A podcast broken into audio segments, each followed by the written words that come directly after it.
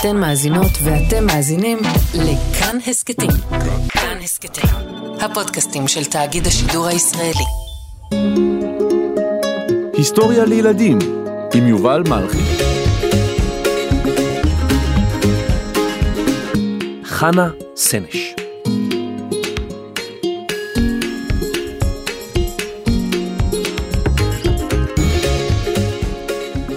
תארו לכם שמבקשים מכם לעשות משימה מסוכנת, אבל כזאת שתעזור להרבה אנשים. אתם מתלבטים, ובסופו של דבר מחליטים... רגע, מה אתם מחליטים? נכון, זה תלוי בהמון דברים. היום אספר לכם על מישהי שגדלה באירופה, אבל הפכה ציונית. עלתה לארץ לבד כנערה, למדה חקלאות, עזרה להקים קיבוץ, אבל אז ביקשו ממנה לעשות משהו מסוכן. היא התלבטה, ולבסוף החליטה. אתם יודעים מה? בואו נתחיל מההתחלה. היום אספר לכם על אישה צעירה ונחושה, שהפכה לסמל של גבורה. שמה היה חנה סנש.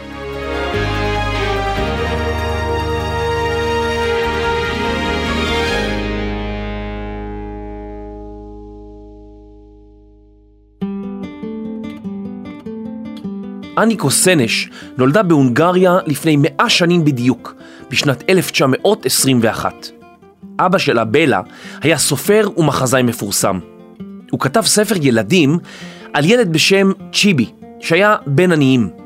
ילדי הכיתה הטילו עליו חרם, אך בעזרת כישרונו בכדורגל הוא התחבב על כל ילדי הכיתה. הספר הזה היה פופולרי מאוד, כמעט כמו הארי פוטר. אמה של אניקו, קטרינה, הייתה מורה למוזיקה.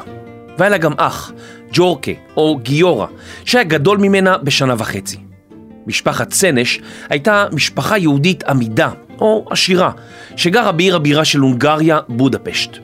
הילדים למדו בבתי ספר נוצריים, הלכו להצגות ולקונצרטים, ניגנו בפסנתר ושלטו בכמה שפות.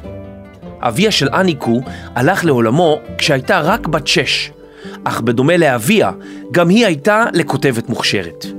ליום הולדתה ה-13 קיבלה במתנה יומן, וכתבה בו בקביעות מאותו יום ואילך. אני מרגישה שלא אוכל לחיות ללא כתיבה, כתבה ביומנה. כשהייתה תלמידת תיכון, נבחרה אניקו לייצג את בית ספרה בתחרות כתיבה ארצית. היא שמחה והתגאתה כל כך, איזה כבוד! אבל מנהלת בית הספר הזמינה אותה לחדרה והודיעה לה שבחירתה מבוטלת. אניקו לא הבינה למה. את יהודייה, אמרה המנהלת, והשלטונות בהונגריה לא מסכימים שנערה יהודייה תייצג את בית הספר. אניקו זעמה על האפליה ועל הגזענות. דווקא המקרה הזה חיבר אותה יותר לשורשים שלה. היא החלה לקרוא על יהדות ועל הציונות, וביומנה כתבה כאשר שמעתי בפעם הראשונה לציונות, התנגדתי לה בכל כוחי. אבל המאורעות והתקופה שבה אנו חיים קרבו אותי בינתיים לרעיון זה. כמה שמחה אני שהגעתי אליו. אני מתגאה ביהדותי, ומטרתי לעלות לארץ ישראל ולהשתתף בבניינה. אניקו שאפה להיות חקלאית. היא ביקשה להתקבל לבית הספר החקלאי במושב נהלל שבעמק יזרעאל. קבלתי לבית ספריכן הייתה גורמת לי שמחה רבה ואושר רב. היא כתבה במכתב לבית הספר. הייתי רואה בקבלתי את הצעד הראשון להגשמת מטרתי בחיים. מכתב התשובה בישר לה שהיא התקבלה! בשנת 1939, בגיל 18, עזבה אניקו בהתרגשות ובצער את אמה ואת אחיה, ועלתה על אונייה שהביאה אותה מהונגריה אל חופי ארץ ישראל. אניקו, שכונתה בחיבה אנה, אימצה שם עברי.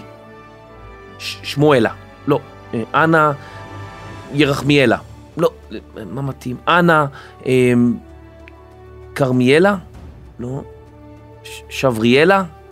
לא, מה, מה מתאים לאנה, אנה, אה כן, חנה, חנה סנש. ביומנה כתבה על חייה שהשתנו מן הקצה אל הקצה, מן הגולה אל ארץ ישראל, משפה ותרבות לועזית אל העברית, מחיי עיר אל הכפר, מסביבה משפחתית אל מסגרת חדשה וזרה, מלא עבודה אל עבודה חקלאית. האונייה עגנה בחיפה, וחנה התרגשה כל כך. העיר כולה נפלאה, ים, הרים, בתים נעים ואנשים שמחים.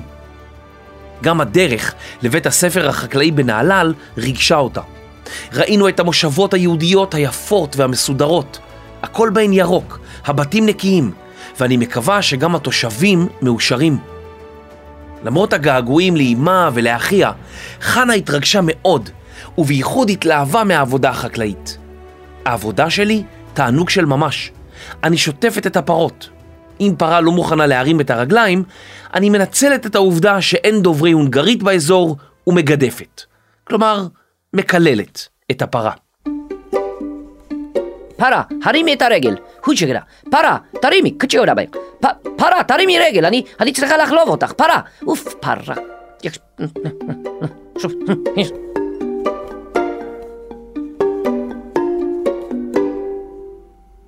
חנה נהנתה מנופי ארץ ישראל, וכתבה על כך במכתב לאחיה. אני אוהבת את נופיה הרבים, את האקלים המגוון, את שלל צבעי חייה. אוהבת בה את החדש והעתיק. היא גם נהנתה מהאוכל המקומי, למשל ארוחת הבוקר בבית הספר, ירקות, ביצים, חלב וגבינה. והיא דיווחה באושר על מאכלים חדשים שלא היו בהונגריה, כמו זיתים ואשכוליות. את ארוחות השבת היא אהבה במיוחד. תפוחי אדמה עם כרובית וסלט, פודינג שוקולד ועוגה פשוט מדהימה. את האוכל חנה אהבה, אבל את התורנות בחדר האוכל הרבה פחות. אני רותמת את עצמי לעגלת ההגשה כדי לפנות את הכלים, שוטפת את הרצפה אגב אנחות, ובתוך שלושה ימים כבר מיומנת ומכירה את כל הריגושים הצפונים במלאכת שטיפת הרצפה. למרות הטוב שבדבר, לא אבחר בשטיפת רצפה בתור המקצוע הראשי שלי.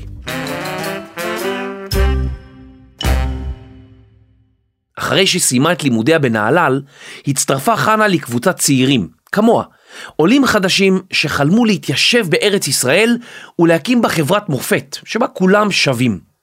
הקבוצה שאליה חנה סנש הצטרפה, רצתה להקים קיבוץ חדש. קיבוץ הוא יישוב שבו החברים והחברות חולקים ביניהם את הכל, מחלקים את העבודה באופן שוויוני ודואגים זה לזה בערבות הדדית. כיום זה כבר לא ממש מדויק וקיבוצים רבים עברו שינויים, אך זה היה הרעיון המקורי של הקיבוץ. הקיבוץ החדש שחנה וחבריה הקימו על החוף בסמוך לקיסריה נקרא שדות ים. כך תואר הקיבוץ בעיתונות של אותם ימים. בקיבוץ אוהלים, צריפים אחדים, גן ירקות וקרוב ל-30 נערים ונערות. על החבלים תלויות ערימות רשתות שונות. נערה אחת מתקנת מפרש בד, השנייה סורגת רשת דייגים, והנערים מעמידים על השולחנות קערות מלאות דגים צלויים ומבושלים.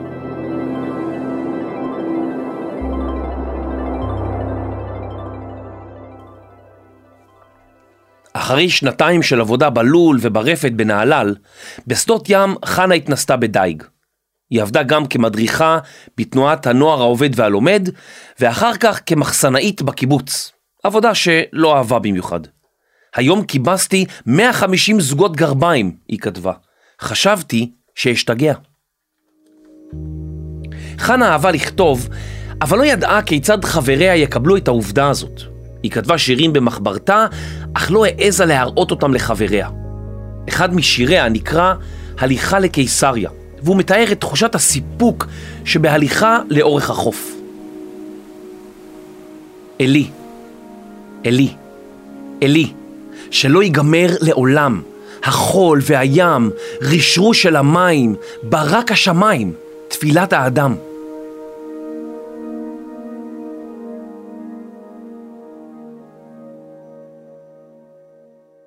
החיים בקיבוץ לא היו קלים לחנה. היא הייתה מבוגרת מעט מהצעירים שהקימו את הקיבוץ, ולא מצאה חברים קרובים. גם אהבה לא הייתה לה, והיא הרגישה בודדה. בעניין הבנים, אין לי חדשות, כתבה לאימה. למרות שאני מכירה הרבה מהם, הרי שהאחד חסר לי. גם בשיר בדידות כתבה על רצונה באהוב.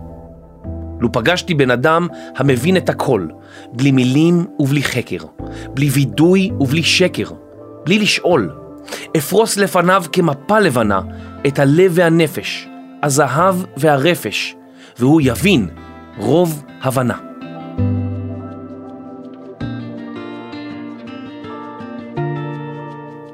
חנה עשתה את כל העבודות שהוטלו עליה, אך חלמה לעשות משהו גדול יותר. לאחיה כתבה, יש לי רצון לחפש את האפשרויות להיטיב, לגדול, לעזור, ואני מקווה שאולי תהיה לי גם יכולת לכך. בשנת 1939, השנה בה חנה עלתה לארץ, פרצה מלחמה באירופה, מלחמת העולם השנייה. הידיעות על המתרחש באירופה ועל הסכנה ליהודים הדאיגו אותה. היא חששה לגורל אמה שנשארה בבודפשט, ולאחיה שעבר ללמוד באוניברסיטה בצרפת. ביומנה היא כתבה קם בי איזה רעיון פתאומי שאני צריכה לנסוע להונגריה, להיות שם בימים האלה, לתת יד לארגון עליית נוער ולהביא גם את אימא. לפתע צצה הזדמנות שחנה סנש כל כך חיכתה לה. הבריטים חיפשו מתנדבים שהגיעו מאירופה והכירו את השפה המקומית כדי לשלוח אותם חזרה לארץ מוצאם, כמרגלים ומרגלות, על מנת שיוכלו לבצע משימות מיוחדות. חנה קפצה להזדמנות והחלה לעבור אימונים ביחידה של צנחנים וצנחניות. שלום חנה. שלום רב, אני קופצת. אה, מה, קופצת? עוד לא עברת הכשרה. אני יודעת, אז אני קופצת. לא, עצרי במקום. אבל אני רוצה לקפוץ על ההזדמנות. את לא יכולה. אני לא יודע איפה היישוב הזה, הזדמנות. את לא יכולה לקפוץ על, על, על הזדמנות. את צריכה לעבור הכשרה, לאמן אותך, לפתוח את המצנח, איך קופצים, באיזה כיוון, עם הרוח. זה, זה הרבה הכשרה, את לא יכולה לקפוץ מהמטוס, להגיע להזדמנות. זה לא, זה, אולי זה רחוק, אני, אני לא יודע. לא, לא לקפוץ מהמטוס. לקפוץ על ההזדמנות, זאת אומרת, אני רוצה להיות צנחנית. או, את רוצה להתנדב, לקפוץ על ההזדמנות, הזדמנות, הזדמנות, yeah, alright, כן, כן, פשוט התבלבלתי קצת, אמרתי לקפוץ, אני, אני פחדתי שאת רוצה לקפוץ כבר ממטוס, אוי, התבלבלתי, התבלבלתי לגמרי.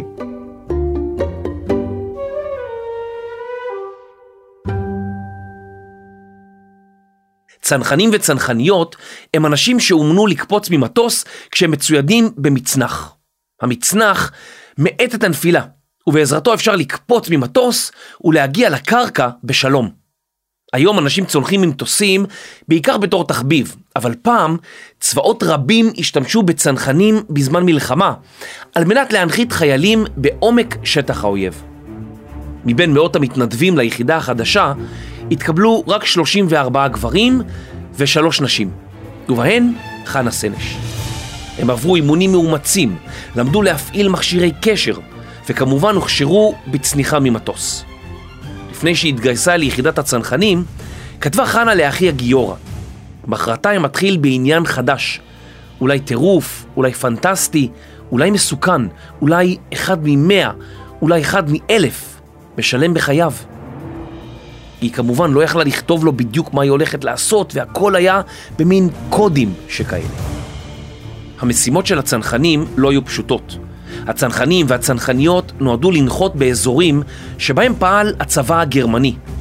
הם היו אמורים לנסות לחבור לפרטיזנים, כוחות מחתרת שעשו כמיטב יכולתם כדי להפריע לצבא הגרמני להתקדם.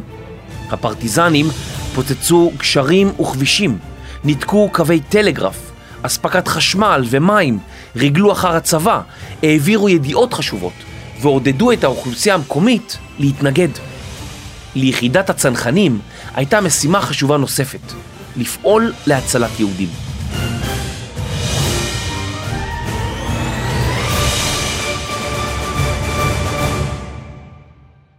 יום אחד בלבד, לפני שחנה סנש יצאה למשימה החשובה והמסוכנת, הגיעה אחיה גיורא לארץ ישראל. היא הספיקה לפגוש אותו לפגישה קצרה, אחרי שלא התראו במשך כמעט חמש שנים. כשנפרדה ממנו, היא לא יכלה לומר לו לאן היא נעלמת, כי נשבעה לשמור על סודיות. במסגרת תפקידה הצבאי קיבלה כמה שמות קוד סודיים, הגר, מיני, ג'ורג' ומדליקת הגפרור. באביב של שנת 1944, חנה סנש צנחה ביוגוסלביה עם שלושה מחבריה ליחידה, ראובן דפני, יונה רוזן ואבא ברדיצ'ב. במשך שלושה חודשים הם הסתתרו ביערות ביוגוסלביה. חנה חיכתה לשעת כושר, לרגע המתאים שבו תוכל לחצות את הגבול בחשאי למדינה הסמוכה, הונגריה. שם משימתה הייתה לפעול להצלת יהודים. היא כבר לא יכלה לחכות. את הזמן העבירה גם בכתיבת שירים. ליקטנו פרחים בשדות, בהרים, נשמנו רוחות חדשות של אביב, נשטפנו בלהט קרניה של שמש, בארץ מולדת, בבית חביב. אנחנו הולכים אל אחים בניכר, בסבל החורף, בחושך וכפור. ליבנו יביא את בשורת האביב, שפתנו תרון את הזמן לאור. המשימה שחנה וחבריה נשלחו אליה הייתה מסוכנת מאוד. החשש היה ליפול בשבי הצבא הגרמני, אבל חנה התגייסה למשימה בלב שלם. במכתב לחבר, רגע לפני היציאה למשימה, היא כתבה: אני הולכת מתוך שמחה, מתוך רצון חופשי ומתוך הכרה ברורה של הקשיים. אני רואה זכות בהליכתי, וגם חובה. אחרי שלושה חודשים ביערות יוגוסלביה, סוף סוף הגיע הרגע המתאים. חנה סנש חצתה את הגבול להונגריה. אולם לרוע המזל, שעות בודדות לאחר מכן, היא נתפסה על ידי חיילים הונגרים ששיתפו פעולה עם הצבא הגרמני. הם לקחו אותה בשבי וכלאו אותה בבית כלא בבודפשט, העיר שבה נולדה וגדלה.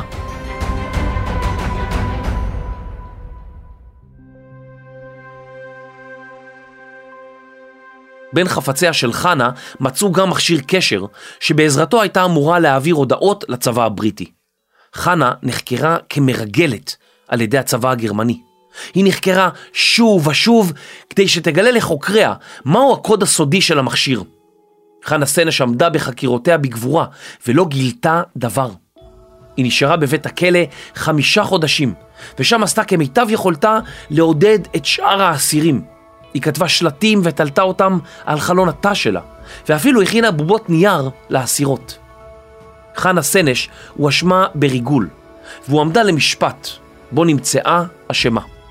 היא הייתה רק בת 23 במותה.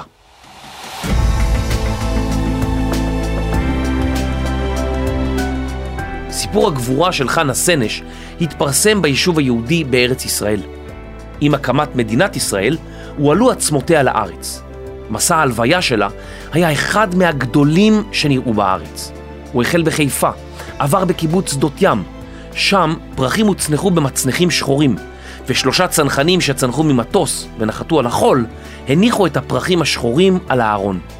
משם עבר מסע ההלוויה לתל אביב, שם נסגרו העסקים לאות אבל. המסע המשיך לירושלים, לטקס בהשתתפות ראש הממשלה והרמטכ"ל. בראש מסע הלוויה רכבו אופנוענים של המשטרה, וגם רכב עם צנחנים. אחריהם נסעו בשיירה חיילים מחיל האוויר ומחיל הים, בני משפחתה של חנה סנש, חברי קיבוץ שדות ים ועוד רבים אחרים.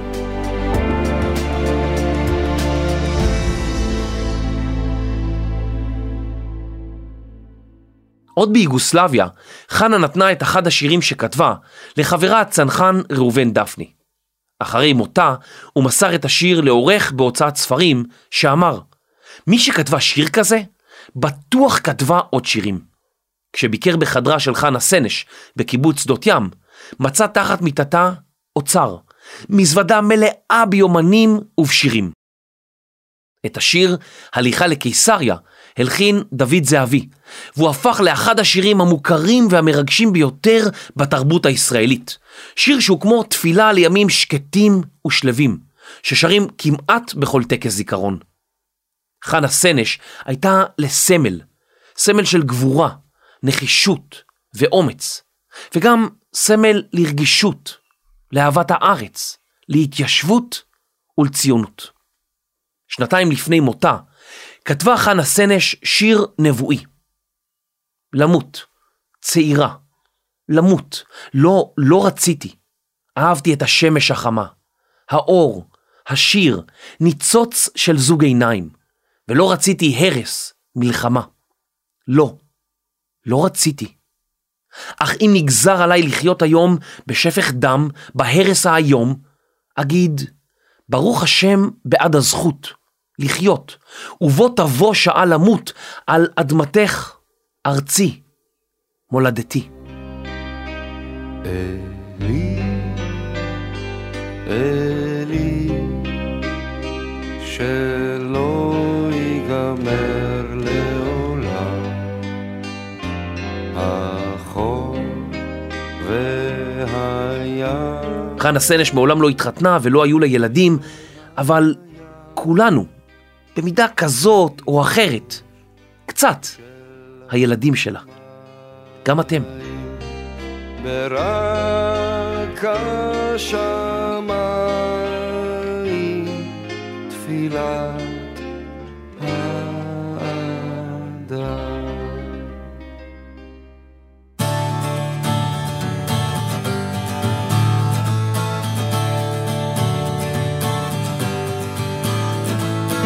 מחקר, כתיבה וצליחה ממטוס חונה, תמר נויגרטן פולגר. פיתוח תוכן וחבר של צ'יבו, תומר שלוש. עריכה, קריינות ובן של צנחן, יובל מלכי. עריכת לשון וחברה של חנה בקיבוץ, דינה בר מנחם. עריכת סאונד, מיקס וצלילים של מטוס, של יריות, של מעדר, חתול, רוח. וואו, טובה. רחל רפאלי. הפקה? והאנשים שביקשו ממני לצנוח ממטוס בסיום הפרק. ניר גורלי, אבי שמאי ורני שחר. לא, לא, לא, לא, אתם לא רציניים, לא, לא, לא, אני לא רוצה, אני לא רוצה, לא, מה אתם, אז אל תדחפו אותי מהמטוס, אני לא... אוף, איזה מזל, נפתח המצנח מעליי, או, זה מצנח יפה, איזה יופי, ותראו כאן למטה את האדמה, ווא, היא, היא נורא רחוקה האדמה, לא, היא ממש רחוקה, כאילו, או, אימא'לה, אימא'לה, אימא, אימא'לה, אימא'לה, אימא'לה, דודלה, סבתלה, אימא. רגע, עצרו הכל. אם אתם מאזינים דרך אפל, ממש נשמח שתדרגו אותנו ותכתבו מה אתם הכי אוהבים בהיסטוריה לילדים. זה עוזר לנו מאוד, אז תודה. נשמח לראות אתכם גם בקבוצת הטלגרם שלנו, היסטוריה לילדים, שם תוכלו להציע הצעות לפרקים ולשמוע מה חדש. פרקים נוספים של היסטוריה לילדים ניתן למצוא באתר כאן, ביישומון כאן וביישומונים לרכב ולטלוויזיה. תודה.